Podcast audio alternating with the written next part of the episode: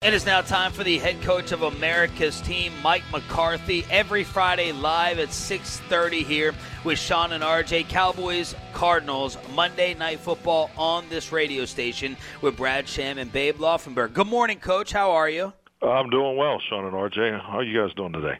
Doing pretty well. Coach, we were reminiscing about Kyler Murray. He's obviously a standout local high school football player here, and he came in number one on a lot of Tolo's list of the best high school players they ever saw in person. Oh, who really? Was the wow. Yeah, who was the awesome. Best who was the best high school football player that you ever saw in person? Well, I was a kid, and I just remember his presence on the football field was Dan Marino back in Pittsburgh, and but I think as you go through time, I think it's more about the impact and the way just the aura that he played with back in those days. Absolutely. What did you think of Kyler coming out? I know this will surprise you, but my QB evaluation was way off. I thought he was going to be too small and he would just get plucked and be on the sidelines over there hurt. What did you think of Kyler's college tape and him as an NFL prospect? Well, I thought it was dynamic. When you just watch the Oklahoma tape, he was so productive week in and week out. So, and I think just the way the NFL game has changed over the years. He was a custom fit for the wide open play that exists more today than say 10, 15 years ago. So, there's no surprise to me how dynamic he is. He has a very unique skill set, and it's clearly the focal point for us this week. Well, speaking of this week, Coach, obviously you're going into the week with a new quarterback under center after the injury. How does that change your overall game plan, if at all, going into the week? The changes are not dramatic. I think it's just like anything. There's you have your preparation on conceptually how you want to attack their defense, and you suit it towards which your quarterback's most comfortable with. Andy is obviously has a tremendous amount of experience, so there's no concepts that we lean away from. So, I feel really good about the plan, and obviously, the number of reps that he has, tied up in those concepts is the key.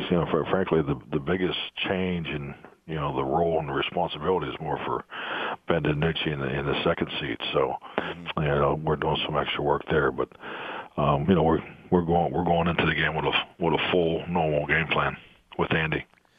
When you look at him and you compare him to Dak, I mean, obviously there's a lot of things that he can't do that Dak can. What are some of the things that he does do as well as Dak does? Well, I think particularly just that I always start with the quarterback evaluation with just the command of the offense. So definitely Andy's experience, and he's played a lot of football, both obviously high school, college, and pro, so he has a lot of experience under his belt. His management and command of the offense and the cadence, and pre and post snap, those are all important tangibles that are part of your thinking when you're getting ready to line up each week. So, and actually, I think he's been a real benefit to for Dak as far as his level of experience in that. So, and I think that's clearly one of Dak's biggest strengths is his command of the offense. But you get down to the conceptional and the individual selection of routes and what guy throws this and throws that better. There's a lot of similarities in how they perform in and out of the same concepts. Mike McCarthy with us every Friday here on Sean and RJ 105.3 The Fan. What was it like with you going to see Dak, and did he stop by the facility yesterday? How uplifting was that for the team? I mean, I think it was great for the team, but I think it was great for him just to get in here and yeah, be back with his guys. So he just has electricity about him, and so he came in yesterday morning and spent some time here, and hopefully he can be here almost on a daily basis. So I think it's important for, all the guys, and that's what you're seeing now, the guys that have had the surgeries and now they're back in the building, and I think it's where they should be. We spent a lot of time together, so there's a lot that goes into this, and sometimes when guys get hurt, they feel like they may not be part of it, like they were before. But I think it was really good for Dak to be in there.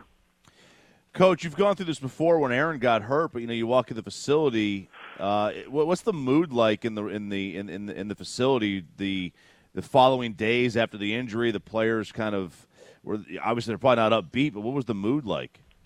Well, I think the extra day definitely helped us.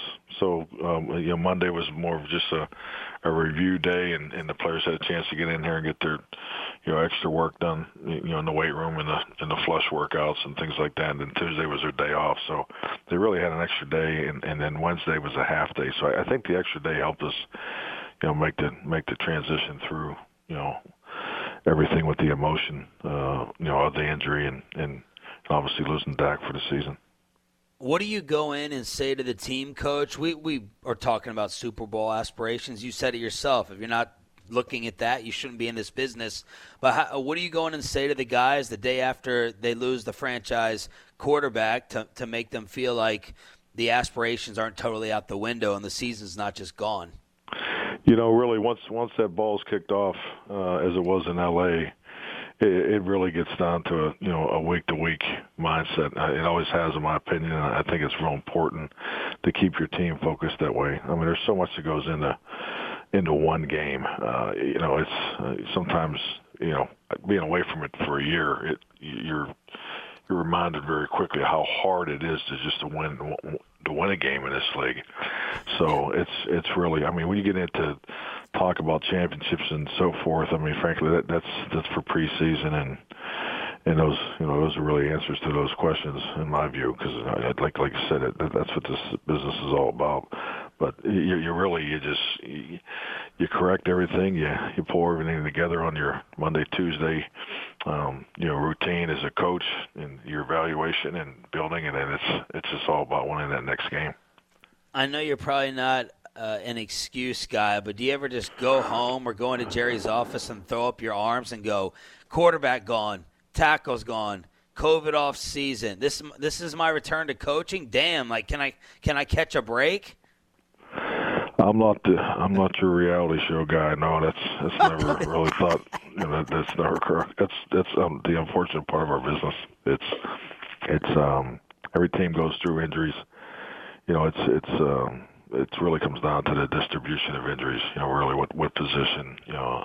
How many per position. That's where the real challenge is. But it's like I said, it's unfortunate, but we all go through it. Mike McCarthy go ahead, John. Hello? Okay. Yeah, Mike McCarthy joined us here, 105 through the fan. Last week, we had talked about this earlier in the week, wondering, Amari Cooper played, only about 42 snaps in the game. He had a very low snap count. It almost got lost in the first half. What was that did he just get lost in the game, or was there an injury? What happened there? No, we were looking to cut his reps a little bit. He's been fighting through a couple things, so... but frankly, I felt that his rep count was really high, in the first 4 weeks, and frankly, trying to utilize both Cedric and Noah, and I think as you see, with Cedric in there and the ability to set up the reverse pass and those types of things. So it's a long year. I've always dealt this way when you're fortunate enough to have 5-6 receivers that can all play, and that's always been the vision of the offense, because you want to be able to line these guys up at all four receiver positions, and it's just really a process of that. But no, we still think very highly of Amari. That nothing's changed there. Coach, does it look like you're going to have Vander Esch back for Monday night? Well, he practiced yesterday, and today's a big day. This is the first padded practice, and so. We'll see how it goes today, but he looks good. He's been a little bit ahead of schedule the whole time coming back from this injury, and so he's got the green light to go. And but today will be really tomorrow. Tomorrow will be the big day when he comes in tomorrow. See how he feels. Why was Everson Griffin missing a practice? Just a personal day there, you know. So just nothing in the injury category. Zeke said that Randy Gregory looked fantastic. What have you noticed about Randy physically? We all like him as a person, always gotten along with him well in the locker room, Coach. But what are your impressions of Randy Gregory so far? Very, very physically gifted. You know, he's just kind of kept his nose down, you know, to the grind, and has just been really working hard on getting himself back in football shape. And, you know, it was great to see him yesterday where he was able to get some work in the team drills and in the pass rush. I know he's looking forward to today. You know, this will be his first padded work. And but yeah, he definitely felt Randy out there yesterday, you know, by all means. So gifted, very, very gifted player. Mike McCarthy joined us here at 105 through the Fan. I saw a report yesterday that the NFL will have you miss practices if you have COVID symptoms but have tested negative. Is it your understanding that you'll also miss games if you have symptoms but are testing negative, or you'll be able to play? That's a good question. I don't know the specific answer to that. I know that, you know, when they come out with these the new COVID protocols, and that's They're written by lawyers, so there's a lot of pages to them, and that's not under my direct responsibility. No, I mean, I'm just we have people that in the building that do a great job going through each and every detail of that. So I focus more on how it's applied to, you know, to our environment here in the football, you know, coaching area and players area. So it's you know, it's something that we talk on probably once or twice a week with the team. Coach, how do you go about stopping DeAndre Hopkins? Well, a great question. You know, I think just like anything, you know, you really just study his tendencies and the components of what make him successful. And you know, I don't know if there's a, you know, you look at, you know, players when the ball's in the air, how they're able to go get the football. You know, Michael Gallup's, you know, kind of been that guy for us where that ball, when you go up for those, it's 50-50 ball, however how you want to describe it. But he has tremendously strong hands, good route runner, and, you know, his ability to throw the ball regardless of where it's placed is unique. I mean, he's definitely the classic number one receiver that you look to identify, but you know, but with that, you're talking about a perimeter group that's really dynamic. This will be a big challenge for us. Mike, we always talk about how much talent is on this team with this roster, and we know that that's pretty high. Would you say, and do you judge, how much does football IQ vary with all of your teams every year? And where's this team's football IQ? It was some of the penalties that keep happening and the turnovers week to week.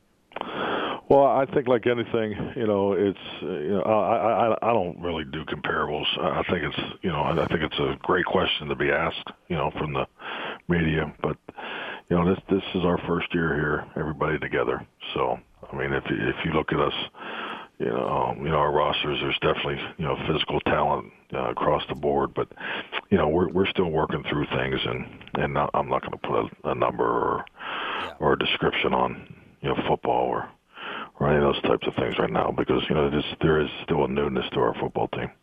Last question. What did you get Jerry for his birthday? Ooh. Oh. Get it? You forgot it, didn't you? No, I actually didn't. I just, you know, his birthday and then actually Will McClay's birthday is the same day, and then my daughter Alex, you know, it was just her 29th birthday the day after. So October. Wow. I have a lot of October birthdays, so I got my 12-year-old's birthday is the 22nd, so I'm on my toes in October. So I wish them happy birthday. But did the wife? Does she get all the gifts ahead of time, or do you actually? Jesus, okay, I think we're about out of time here. Aren't we? Thank you, Coach. Good luck Monday night. I'm a football coach, you know the answer to that question. All right, you guys have a good week. Thanks. Can you imagine if Mike McCarthy goes, "Yeah, I'm on Amazon," and it's probably blocked. How many people? We done? Yeah, right. We're done, Coach. Okay. Thank you. Good luck. Good luck Monday night.